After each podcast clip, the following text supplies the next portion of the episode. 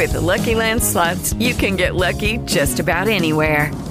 This is your captain speaking. Uh, we've got clear runway and the weather's fine, but we're just going to circle up here a while and uh, get lucky. No, no, nothing like that. It's just these cash prizes add up quick. So I suggest you sit back, keep your tray table upright, and start getting lucky. Play for free at LuckyLandSlots.com. Are you feeling lucky? No purchase necessary. Void where prohibited by law. 18 plus terms and conditions apply. See website for details. Blog Talk Radio. It's time for the Roots and Roots Show with your host, Greg Rashid, bringing you history and music from the black American diaspora. Greg and his guest's goal is to root the show's information in your psyche, providing you the roots to expand knowledge within your community. Now, here's your host, Greg Rashid. Well, I want to say good afternoon, good evening, good morning, wherever you are listening to the program. This is Greg Rashid with another edition of the Root and Root Show. Uh, a lot of folks that listen to the show, they listen at their convenience. They go online and listen to various uh, sites like Facebook, iHeart. But a lot of folks listen on Sundays at 3 p.m. Mountain Time on KUHSDenver.com created by the one and only the great Henry Archuleta. I want to say hi to all my friends in Colorado. I hope you enjoy the music today because this show, and I'm going to give out the number. The number here is 563 999 3479. 563 999 3479. But I think this is a show that I really want you just to dance and have a good time and learn. You know, you always learn on this show, but to really just learn some knowledge about music you may not know about. You may, you know, learn something new about this music.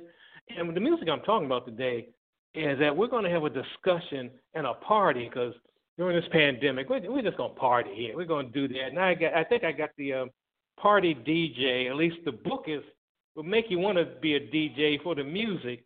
And I'm talking about the name of the book is Women in Jamaican Music the author is Heather Augustyn. She's a continuing lecturer in the English department at Purdue Northwest.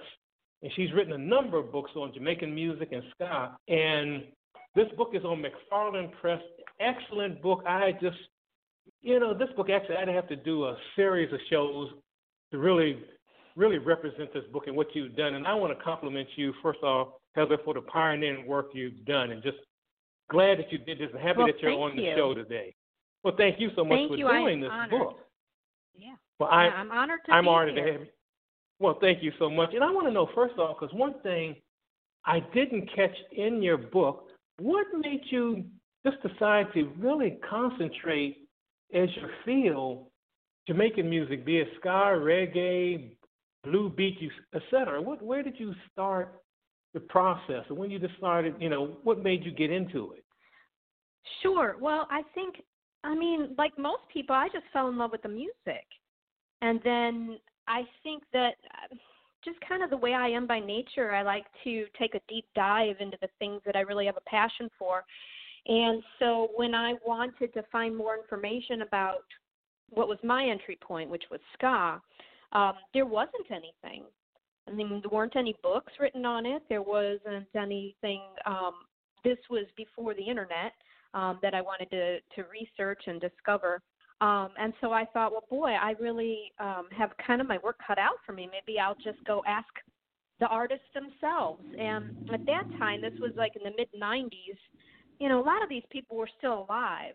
Um, and so I first started my research back then in 1995. Um, and I just fell in love with the culture. Um, I've I've been fortunate enough to have been able to travel to Kingston a few times and um, have been able to um, kind of embrace the culture even more um, by seeing the land and, and kind of you know eating the foods and just really immersing myself in the culture. And Right. so um, yeah, and that was kind of it. And then I, so it's just kind of my expression of appreciation. And really, this book is a just a, a love song to the women, and not only women, but everyone who's mm-hmm. connected with. Jamaican music. And I want, you know, some of these artists I know because I've been in doing music and you know, radio and t- TV shows for ages. But some of these folks right, I really right. didn't know it. One thing, one person I didn't know, and you have to talk about her first, but she's not even at the beginning of the book. It's near the end of the book. You get into the champions. I want you to tell my listeners about Sister Iggy because that's that's an oh, important person. Oh yeah. Thank you for for identifying that. So Sister Ignatius was a nun, hence sister, and she her name is uh, is Margaret Davies. Um, was her real name. So she um, she at the age of I think 19 became a nun, and this was back in you know the the, the 40s. I think 39 was maybe when she first became a nun at Alpha Boys School. She saw that these boys who went to Alpha Boys School, which at that time was a school for what they called wayward boys. So there were boys that maybe got into a little bit of trouble. They were truant to their, you know, normal schools. They had become some of them wards of the state, and they were sent there uh, by the government. And so they uh, boarded there, and they they got an education. They learned a trade. So they would learn bricklaying or uh, printmaking or gardening or tailoring, and one of the trades was music. Back in the 50s, 40s, 50s, 60s, they could earn a living by being a jazz musician because tourists would come to Kingston to hear the music that was popular in the 40s. It was yeah. the big band jazz orchestras. And so she saw, Sister Ignatius saw that they could learn to play a horn, then they could have a job throughout their life that would feed their family. And so she um, obtained instruments through the archdiocese. She hired uh, band leaders that were top notch. Um, that had been and studied. You have to understand, Jamaica was colonized by by Britain until 1962, and so she would bring um, musicians who had trained at the the Royal Hall in in England, and so they were learning classical music. It was a very rigid um, education in music, and so um, by the time they left, these musicians were highly sought after by the big band leaders, and so they could gain employment, and it was very professional.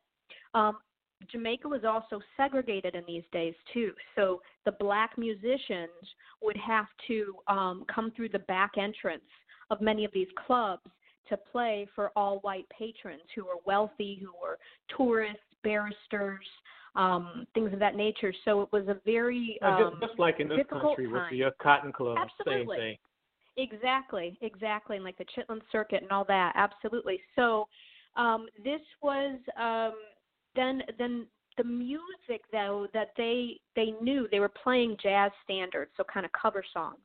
But at night, a number of them, after they would play in the clubs, would go to the Wareika Hills, where the Rasta clubs were. And this was in the 50s, so this was like the kind of the early days, and you know the Rastas were definitely, you know, oppressed by um, by society, by the police. So they would seek refuge in the Wareika Hills, and they started to develop their own music um, by blending the jazz that they learned from Sister Iggy and and and the clubs with the buru drumming of the the Rastafari um, brethren who gathered in the hills, and so that then became kind of a a blend that that also was influenced by American rhythm and blues. You know, like Sam Cooke and and Rosco Gordon and all these guys. They're hearing this music from America because they can pick it up on their radio station. And then there's also indigenous mento music, which is very similar to calypso in many ways. And so all of that blends in the hills when they're just free form playing music and they're communing with one another. And that really becomes the basis of ska music, rock steady, and later reggae. So without Sister Ignatius, I mean, one could easily argue that we might not have uh, reggae or Bob Marley. She was that yeah, influential. I mean, really, and I did not realize that until I read your book, and also the fact that she would actually pick up instruments and play. Yes. And would also play right. soccer, would box. Yep. yeah, she was a bit of a tomboy, and she loved her boys so deeply that I mean she was she was light skinned but she was like Guyanese and um and white and so she she was a Jamaican blend, you know, she was really Jamaican. But right. these but light skin essentially what we would consider white, but all of these boys considered her, this white woman, their mother. They called her mom and they would fo- they would keep in touch with her for the rest of their lives. And um so I mean she loved them so deeply. And so when she wanted to teach them how to box, she put on a pair of gloves and she would That's amazing. back. She was she was she was a tomboy. When she wanted to teach him to play saxophone, she would pick up a saxophone. She played cricket. I mean, she she was pretty badass. I mean, I'm You know, surprised. so- maybe there has been one, but there needs to be a documentary or a movie about her because this. I mean, her story is incredible. We're working on that. we're Okay, working on okay. that. We'll put it We'll that have to way. get you back on here. Let's say next year, get you back on to talk about that one. no, one. that sounds good. That sounds good. But We've got a tell me, you know, tell my listeners about some of the folks that were in, you know, at the school because these are for those of you who Yeah. know reggae, who know the music. You'll know some of these names. Some of you will learn these names Right. for the first time, but mention some of these folks. Okay, so mem- a number of members of the Skatalites. So we've got uh, we've got uh, Lester Sterling, and his brother went there as well. Um, Right. We've got Don Drummond, who was Oh, yeah. the premier, yeah, the premier trombonist. I wrote a biography of him because his his life was uh, was pretty tragic. He suffered from mental illness, and and there was he he ended up murdering his his girlfriend. But he was a uh, genius trombonist, and he went Yes. to school there, and he he left in 1950, and he was very very close with Sister Ignatius. Um, then we have Tommy McCook, who led the Skatalites, because the Skatalites then were known as Tommy McCook and the Skatalites. So he left, I think, in about 1943. Uh, but he was uh, he and Don Drummond were really the, the kind of the backbone of the Skatalites. Um, and the Skatalites backed up a number of musicians in the studio. So at Studio One or Treasure Isle, uh, Prince Buster's Voice of the People, they would back up many of the artists. Um, so Bob Marley on his very first recordings on Judge Not, One Cup of Coffee, that's the Skatalites playing the music back up there. So without the Alpha Boys and the Alpha Boys School, you see, could Bob Marley have done what he did? That's right. Um, and, and listeners anyway, may not yeah. realize this that Bob Marley, when they when he started out, he was kind of his group was kind of like a Temptations four top exactly. And impressions. Yeah, Yeah. exactly. Kind of like the impressions, like a Curtis Mayfield kind of thing. Right. But you know, and they were backed up by the Skatalites, and um, you know, so it he, he was ska. At first, he Yeah. was ska when you listen to that early stuff. But but there are so many musicians that came through Alpha that were brought under the the the tutelage of of Sister Ignatius. So like as far back as like Bertie King, who was a very very famous jazz musician in Jamaica, and he led his own orchestra. Um, but there were um, like Johnny Dizzy Moore. He was also with the Skatalites, a My trumpeter.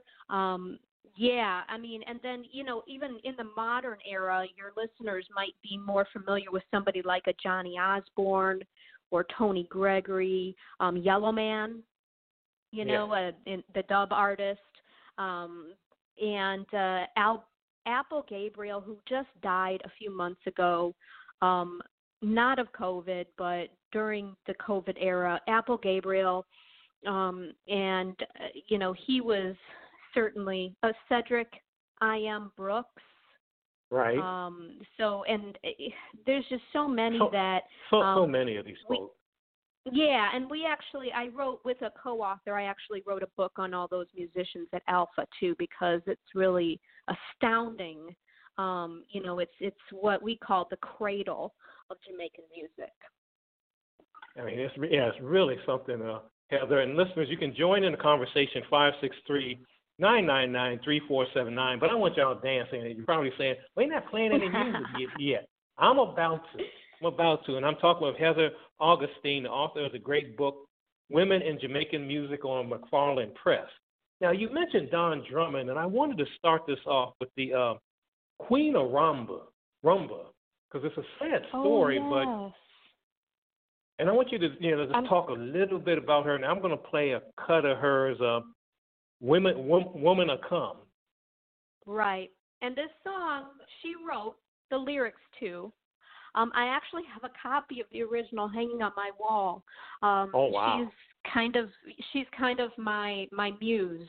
Um, but this is the Baba Brooks band that's backing her up. Many of the members of of the Oh, we didn't even say her name. Mar- oh, you can say her name too. I didn't even say her name. Margarita, Margarita is her rumba name, her stage name, but her real name was Anita Mahfood, M A H F O O D.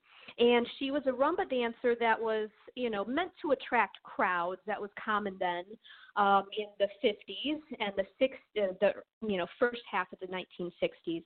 Um, and so she would be the kind of the attraction, and the band would play. So uh, what ended up happening is she was one of the artists who would commune in the Wareika Hills after the clubs had closed, and she became very close with many of the brethren in the hills, um, including Don Drummond, which is how the two of them ended up together tragically. But she refused to dance at some of these clubs unless they played they allowed the um the drummers from the Wareika Hills, which was Count Ossie and uh and and his group of drummers. Um she refused to dance unless they played. Now this was a big big deal because they were ostracized, they were oppressed, they were Rastafari, so they were not allowed to be in these upper class clubs. And she said Right. if they don't play, I don't play. And so that's how she was able to kind of cross the class divide by bringing this, you know, African sound to the upper classes. And so she, we really owe her a great debt because she was able to, I think, kind of introduce the Rasta sound, which, as we know, later became reggae. That's it. So let's hear right now Margarita and Woman I Come on the Root and Root Show.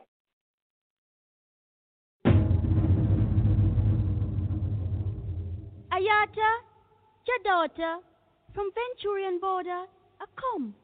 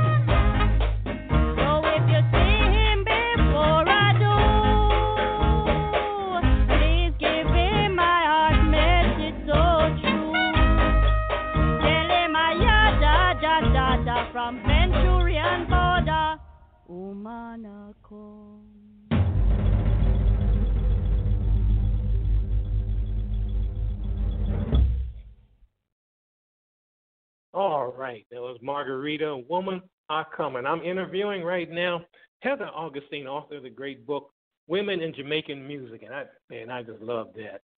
That that is something. You know, and you know, and every time I listen to to these songs, I hear something different. You know that I've never noticed before. But to me, when I listen to that song, some people describe it as you know kind of off key or kind of strange.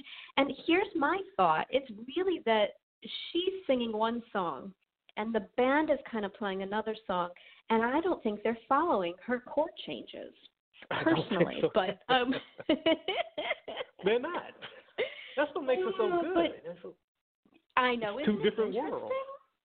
Yeah. exactly exactly and that really does describe margarita so well. She really did live in two different worlds.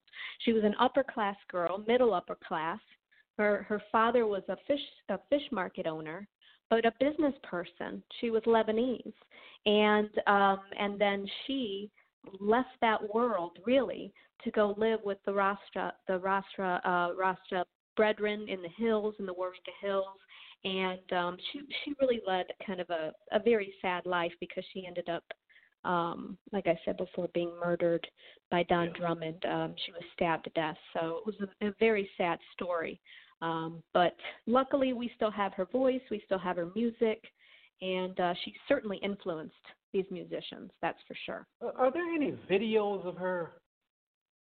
There are. There is one video oh. of her, and it's from 1955. It was a um, a very short film that was made. this is going to sound strange, but it was an educational film to warn um, the Jamaican population of the dangers of syphilis and so it was one of those like newsreels. And oh, so okay. they had staged yeah they staged a scene of uh, a club a nightclub you know where people are you know being carefree and letting their inhibitions go to the wind. And she is a rumba dancer that is featured as you know as the entertainment in in the club. And so we have about you know i don't know maybe 15 seconds of her dancing in a rumba costume that she made herself. She she sewed her own costumes, and um, and she was self-taught. And so it's really, I think, a glimpse of of the spirit that once was. That that's something because yeah, listening to her sing, I was thinking the whole Yeah. time I was like, you have to see her dancing to really get into. it. I, I was imagining. yeah, her, that yeah. That, sounds like a euphemism for she's. But you Yeah. know what? I don't think I'm listening to her, and she's not off. Here's one perspective. No. She's not off key. The band is. They are. So, they definitely are. um, But Yeah, because she's singing a whole different song. He definitely is. But the next Mm-hmm. person, this this is where I first learned as a kid, 10 years old, as I learned about ska music. I didn't know what it was then. I didn't hear the name ska Right. I got to college in the 70s. But this is the first Sure. song I ever heard. And until I read your book, I didn't realize that this was called, I think, Blue Beat back then. And the minute In I played it, England. a lot of folks will, yeah, and um, people will know this song and Mhm. they hear it immediately because they use it in commercials still. It's it's it's They do. around still. Oldies, uh, You're right. Radio show everywhere. You'll hear the song, and I'm talking about "My Boy Lollipop" by Millie Small. And I'm going to play that right now, Yeah. and we'll get back, and you can tell us about Millie. So let's hear "My Boy Lollipop" by Millie Small.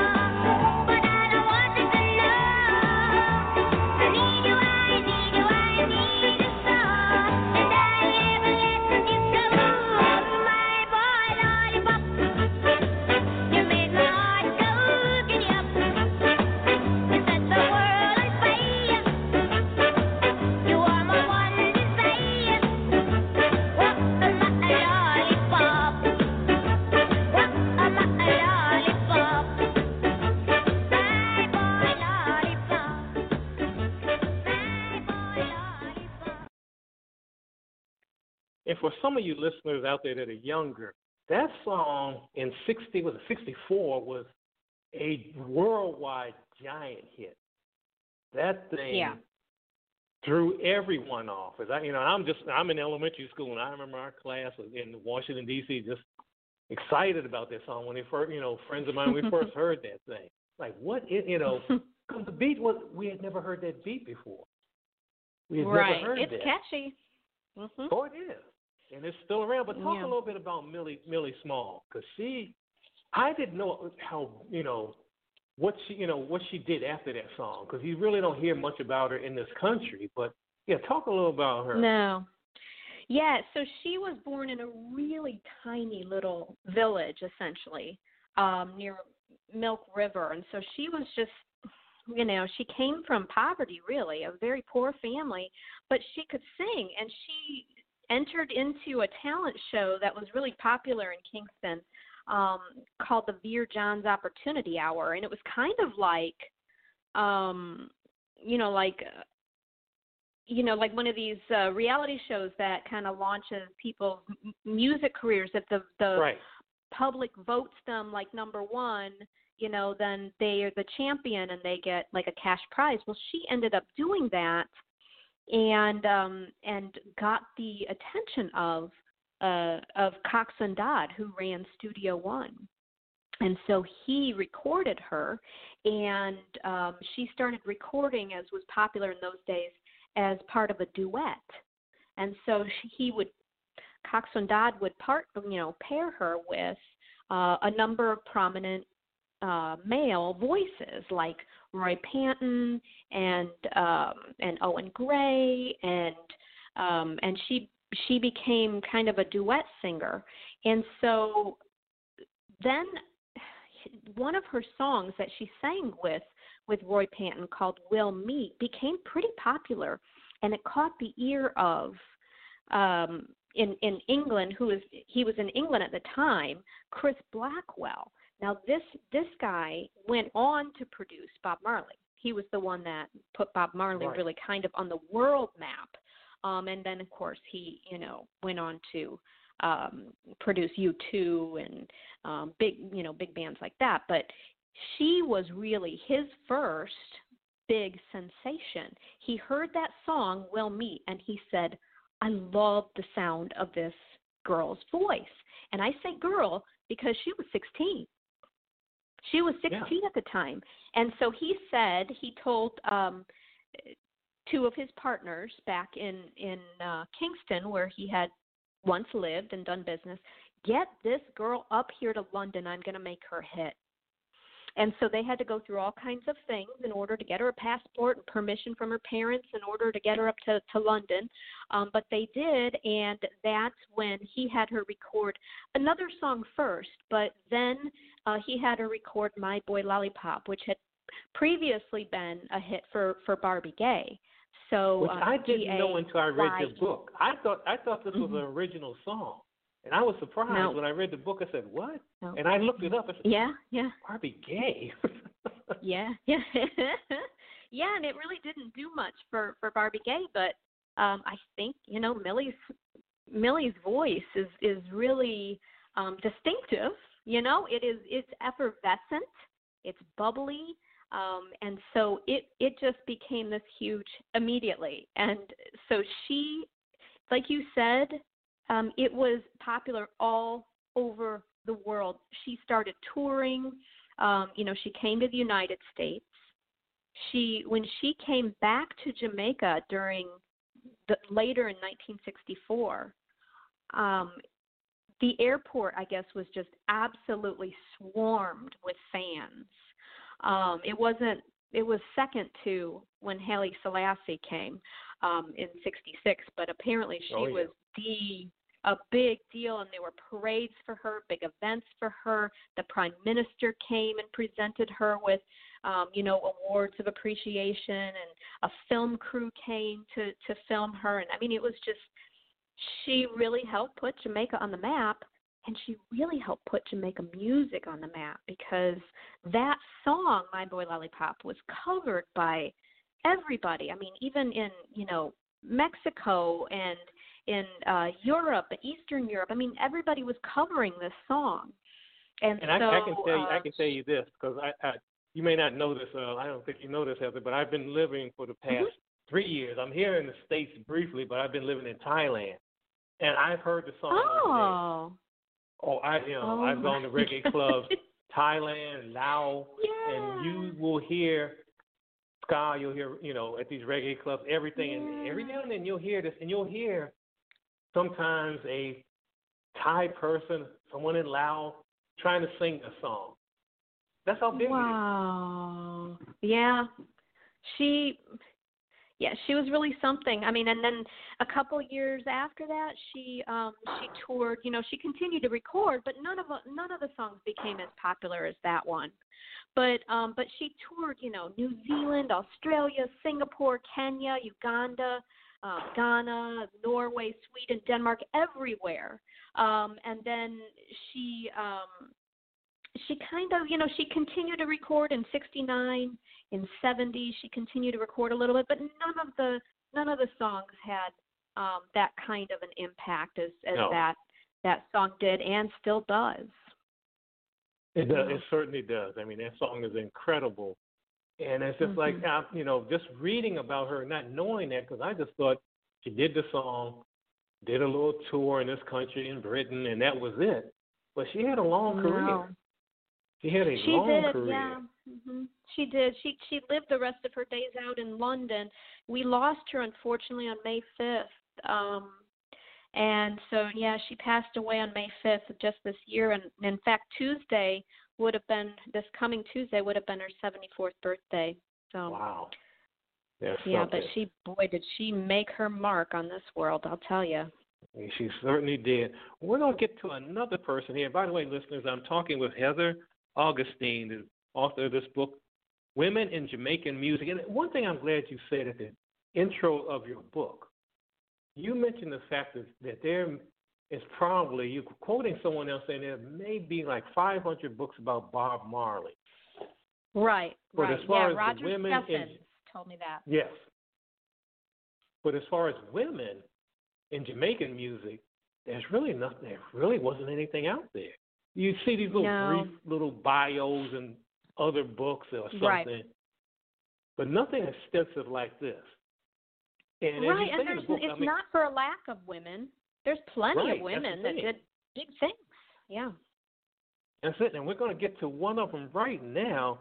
And some of my listeners may not know Doreen Shaffer, and she's with the Mm. Skatalites. And talk a little bit about Doreen That's before right. I play this song. Sure. Well, Doreen, you know, Doreen still tours today, uh, pre-COVID. Um, she still tours um, with them, and she is one of the very original members of the Skatalites. But people don't really give her credit because I Right. guess she's a vocalist, not because she's. I don't know. I'm gonna. I don't know. I don't want to make assumptions, but uh, she is the last living member of the Skatalites that still tours with them. Man. Uh, we do have, yeah, yeah. She's she's pretty amazing, and her she was born Monica How, how old Shaffer, is she? her, How, how old is she? she won't tell you. Oh. she wouldn't tell me. She wouldn't tell me when she was born or anything. So, but you know, I would estimate maybe mid to upper 70s. But she, um yeah, she won't. No way. Mm-mm, you don't ask this lady her age. So, No. but she, um she recorded as a vocalist through really all eras. She did ska, rocksteady, reggae, and when the Skatalites came, a number of the members of them had moved up to New York. She went to go see them in like 19, I think it was like 1992 or 93, in the early 90s. She went to go see them in New York, uh, and and and they said you've got to come on tour with us. So it, she's been with them ever since the uh, the early 90s again. Um, but before that, she was doing a lot of her own solo work. So it was, um, you know, she the Skatalites hadn't been around as a, a band, um, a, a group um, for a number of years. So Right. um, that's why she wasn't with them. But you know, she they would play sporadically. Maybe like in you know in '83 they played at the Sunsplash Festival, and and she was part of their part of that and part of that reunion. Um, but in in the early '90s is when they got back together with you know Roland Alphonso and Lloyd Knibb and Lloyd Brevitt and and Lester Sterling and Tommy McCook and and Doreen Shaffer. So she she um sings a number of songs uh with them when you go I've seen her at, at least a half a dozen times and she does all the classics. Um she Well, I'm going you to know play that, that right she now. sang on back um, in the day. Yeah, I'm going to play uh, her with the group of When I Fall in Love. So let's hear this on Oh, the Root and Root nice show. one. All right, thanks.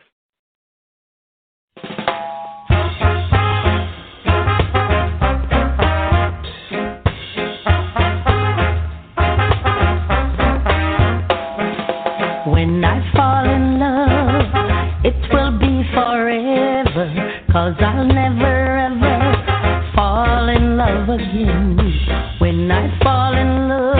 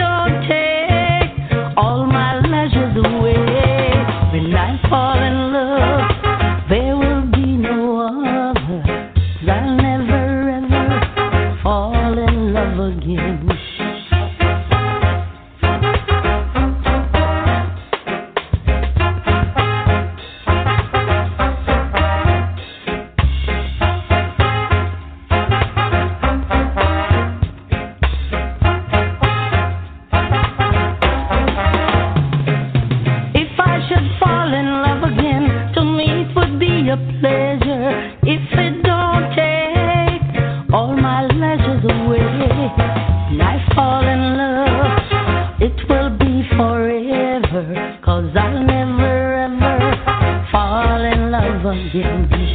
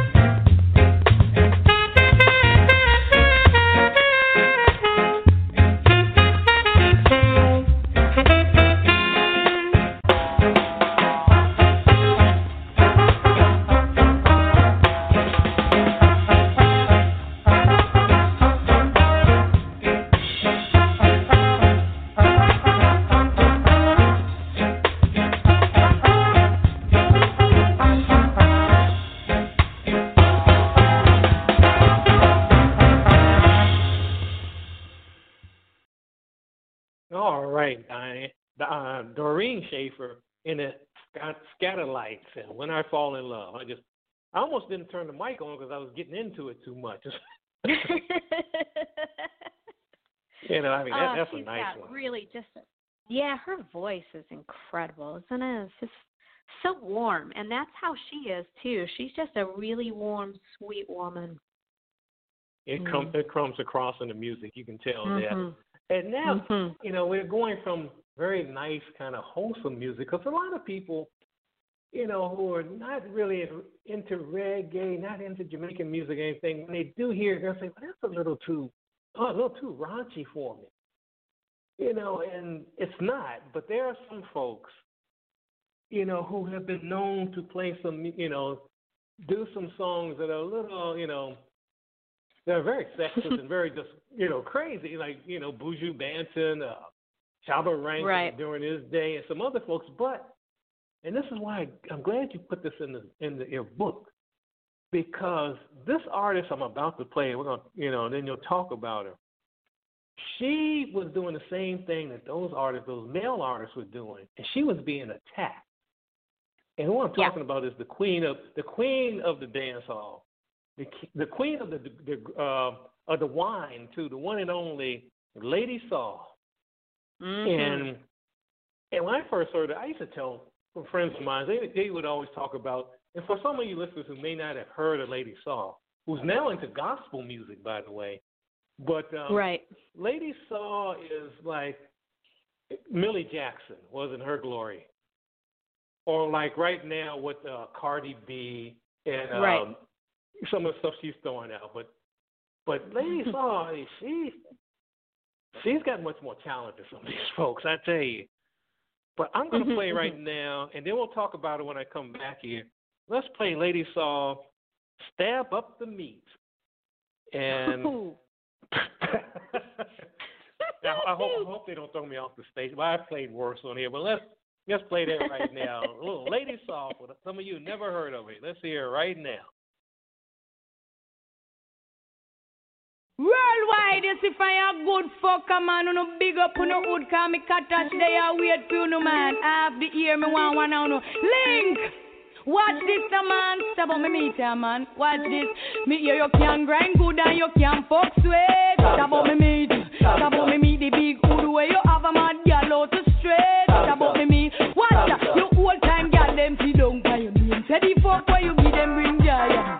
You want feel it too, so just grind it yeah. Me no care how you do it, just deal with me too.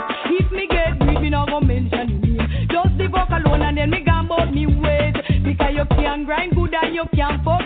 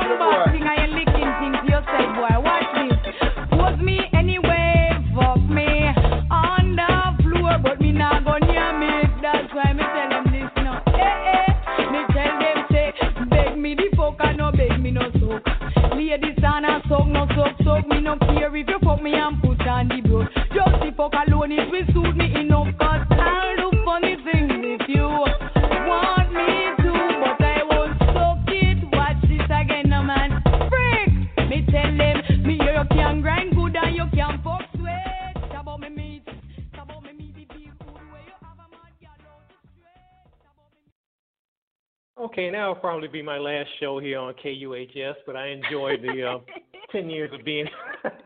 but anyway, that's the one and only Lady Saw, and uh, to tell tell my listeners a little about. We won't we won't translate some of the stuff she was saying, but no. I think you can guess. No, no, yeah. But yeah, but talk about uh, Lady Saw Yes. and her. The whole thing about the reggae, reggae music in particular, dance hall, and how the males can get away with this stuff. But even now today, because that song is like I think 19, the late 80s or 90s, but even today, they can still get away with stuff that the women can't get away with. So talk talk a little bit about her.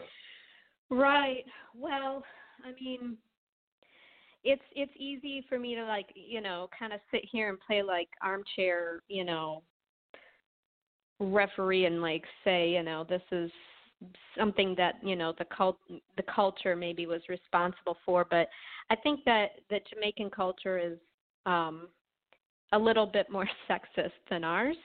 Um and so I think that uh there are a number of women who have written about this really well, um, and Donna Hope and Carolyn Cooper and Sonjah Stanley Niaah.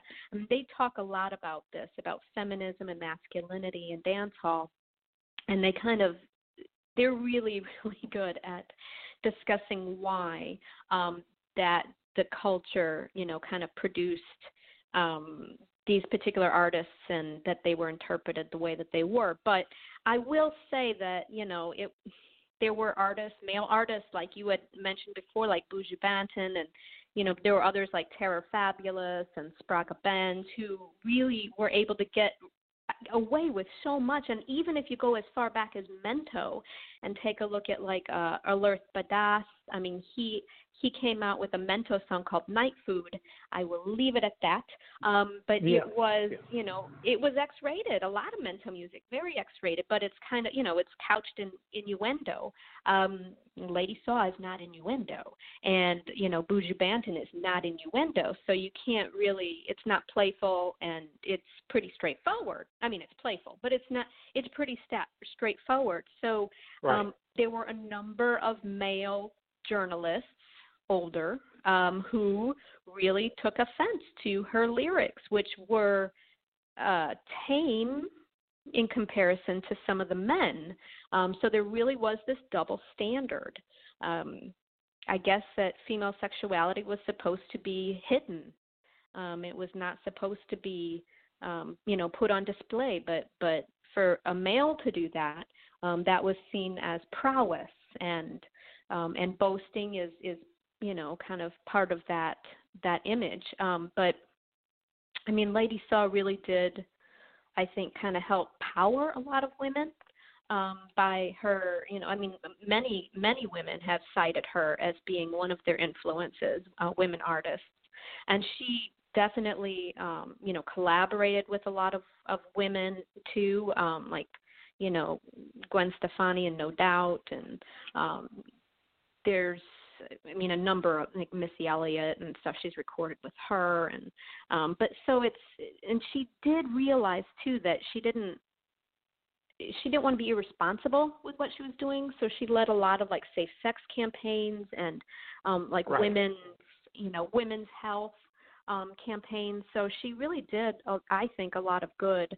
um it wasn't um it wasn't done without a sense of responsibility to what she was um putting out there we'll we'll leave it at that yeah Yeah, man, I've always liked Lady Saw, and it. I really think she's very Mhm. underrated. You know, just you know, Yeah, again, a lot of folks in this country really don't know her unless they listen to someone like a Missy Elliott or No Doubt or something. yeah They really don't know her, and if they did hear some of their songs, they probably didn't even know who who she was on there. yeah You know, but i mean she's like she's, something, something. she's a dj Yeah, yeah she she she is just Mhm. something else. And the thing, you know, something else that you don't really get into in the book in a sense, but talking about the males, there's one other thing in Jamaican music. It's, I don't think it's prominent like it was in the '80s, early '90s, but there was this whole thing about, you know, just bragging about murders. That's someone, you know, just right well I mean, yeah and and. Right. Yeah, definitely. And then also a, a lot of um homophobia as well. Right. Um so yeah, um there's been yeah, a bit of that and I think that it's not really luckily it's not that celebrated anymore. Um but I mean, it does it is still present. It is still present. I mean like Ninja Man and um Vybz Kartel um it, it's still I think part of it but um I'm not I'm not sure. I know like I said that the the women who study um dance hall more in depth um could probably talk a lot about that because I think some of that does go with um the masculinity, and know, the culture Right. masculinity in the dance hall too. So Well, Heather, I just want to. Um, I'm just happy that you wrote this book.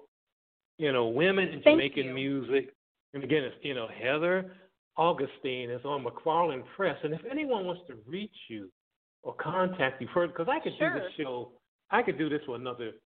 I mean, I could do a series of shows on reggae music. In fact, I'm really considering changing Good. the format of my show when I get back to Asia to maybe just a straight reggae show because we don't have that on KUHF. And I'm really giving Yeah. some thought to that. And your book is kind yeah, of oh getting me good. in that way. Because I know there well, are a number I'm of glad to reggae hear groups. that. Yeah. There's a number of reggae groups, like I I, was saying earlier, who I have some of their recordings. Uh, T Bone's like the biggest one in Thailand. And they are, you know, Oh. it's big. It's big. It's it's big. You know, Yeah. all over Asia. So if anyone wants to Right, reach and you, I- how can they do that? Oh, go yeah, ahead. sure. So I have a website um, where I have, I'm not kidding you, probably like three years worth of blog posts uh, where I would blog once a week on anything that would kind of pique my interest. Like if I would hear a lyric, um, I would say, well, what, I wonder what that means. Anyway, I would just go down the rabbit hole and investigate it and research it and find archival, you know, newspapers. So um, there's plenty of material like that. There's also information in my books, information on me, and the website is skabook.com. So S K A B O O K, skabook.com.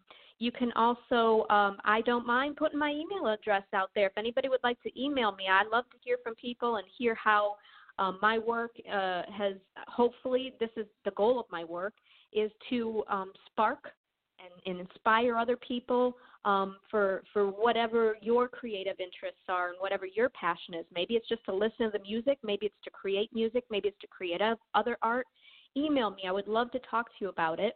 Uh, my email address is h and then my last name, which is Augustyn, but it's spelled like the month of August. A U G U S T Y N, as in yes no, at yahoo.com. So I would love to keep right. this conversation going. So just, you know, email me and let's keep talking. Yeah, we'll have to get you back on here. I want you to talk about this last artist I'm going to play because I got so much music queued up, but they won't. They I got a time limit on the show today, so I you know, and everyone knows this. This song, everyone knows. You know, some people might hear this and say, "Oh, I didn't know that was, you know, that was a that's a reggae song. I didn't know what that was." Talk about Marsha Griffiths and her her Oh. legacy as far as in Jamaican music and what she, you know, what Right. she, you know, her because she's a very all of these women are important, but she's very important. She is, yeah. And you know, in Jamaica they say I had to learn this, but in Jamaica they say her name Marcia. Marcia. It's not Okay, Marsha. Mar- I, I yeah, Marcia. I, I had to. That makes sense. friend had to teach me how to say it, and she was laughing at me because I can't, I couldn't say it right. I kept saying Marsha. But anyway, she was one of the backup members.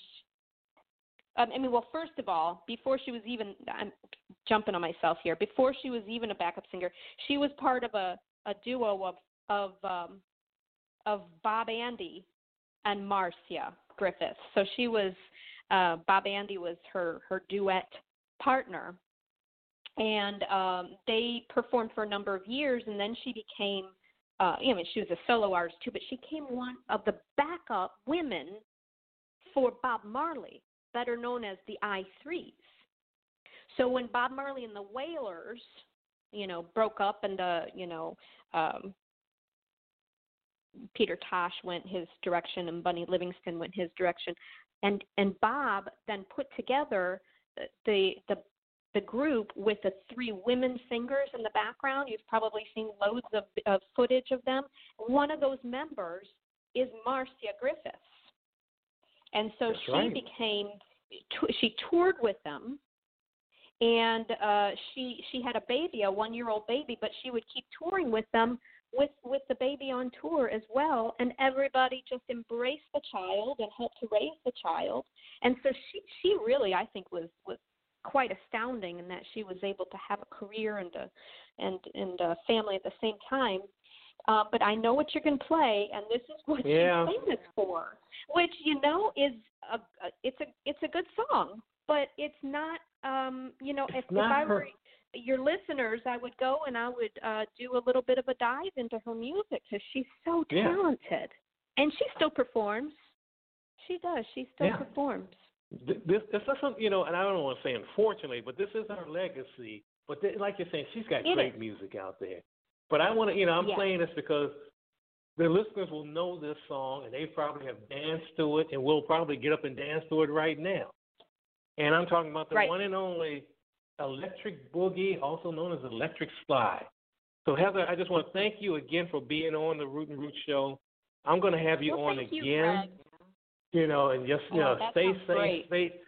Yeah, thank you so much, and a great book. But Oh, let me my play. pleasure. Yeah, thank you again, Heather. You take care. I'll be talking to you later. Take take care and be safe. All right, Greg. You too. All right.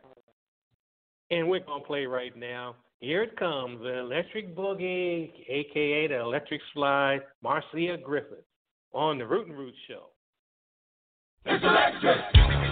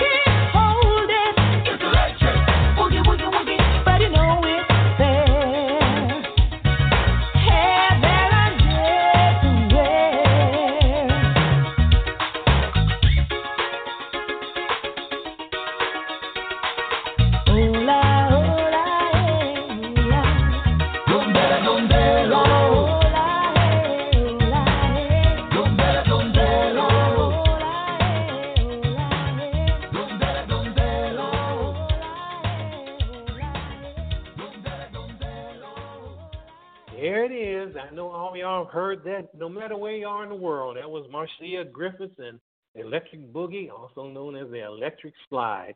Yes, uh, it's played everywhere. That song is over. That is like over four. It's almost forty years old, and they still play it. Although now, because of the pandemic, I don't know if they're people are doing electric slide, that's in their own homes or something. Maybe you're doing it now as you listen to this show. But again, I just want to. I'm gonna play something before I go out here. I'm gonna play a new because we were playing. You know, I was playing a lot of older music just to get you an idea of you know the history of you know women in Jamaican music, and there's so much so much music that I can play. But I'm gonna play this new one before I get out of here. This is Nadine Sutherland, and I just got this. This is Chatty Chatty. So let's hear this on the Root and Root Show.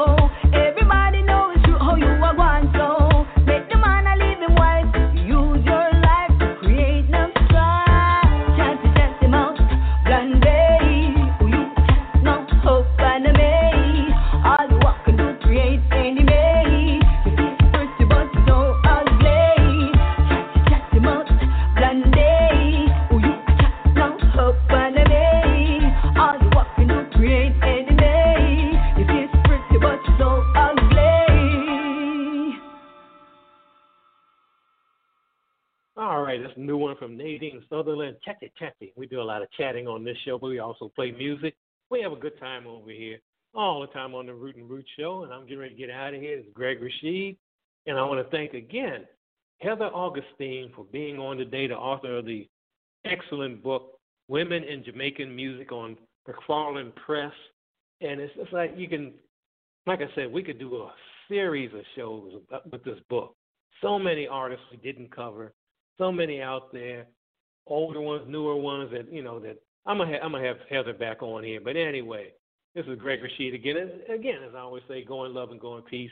And please, if you can help someone in need right now during this pandemic, be it a senior in your neighborhood who needs you to get groceries or, you know, mow a lawn or cut, you know, or rake leaves, shovel snow, wherever you are in this world, if you can do that, and especially if you can help a child who doesn't have a laptop, doesn't have a computer, and needs that to continue their education. If you can help buy them one, if you have an extra one to give, if you can help them with Wi-Fi in their home if they don't have that, that would be greatly appreciated.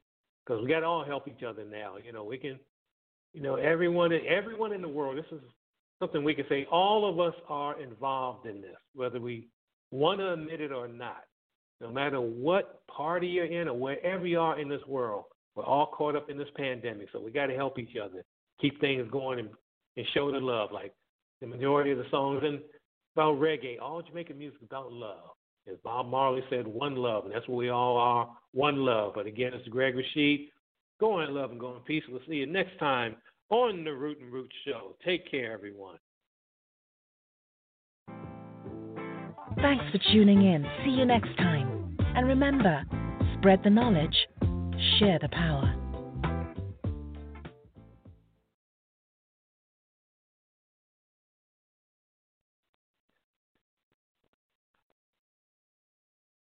Judy was boring. Hello. Then Judy discovered ChumbaCasino.com. It's my little escape. Now Judy's the life of the party. Oh, baby, Mama's bringing home the bacon. Whoa, take it easy, Judy.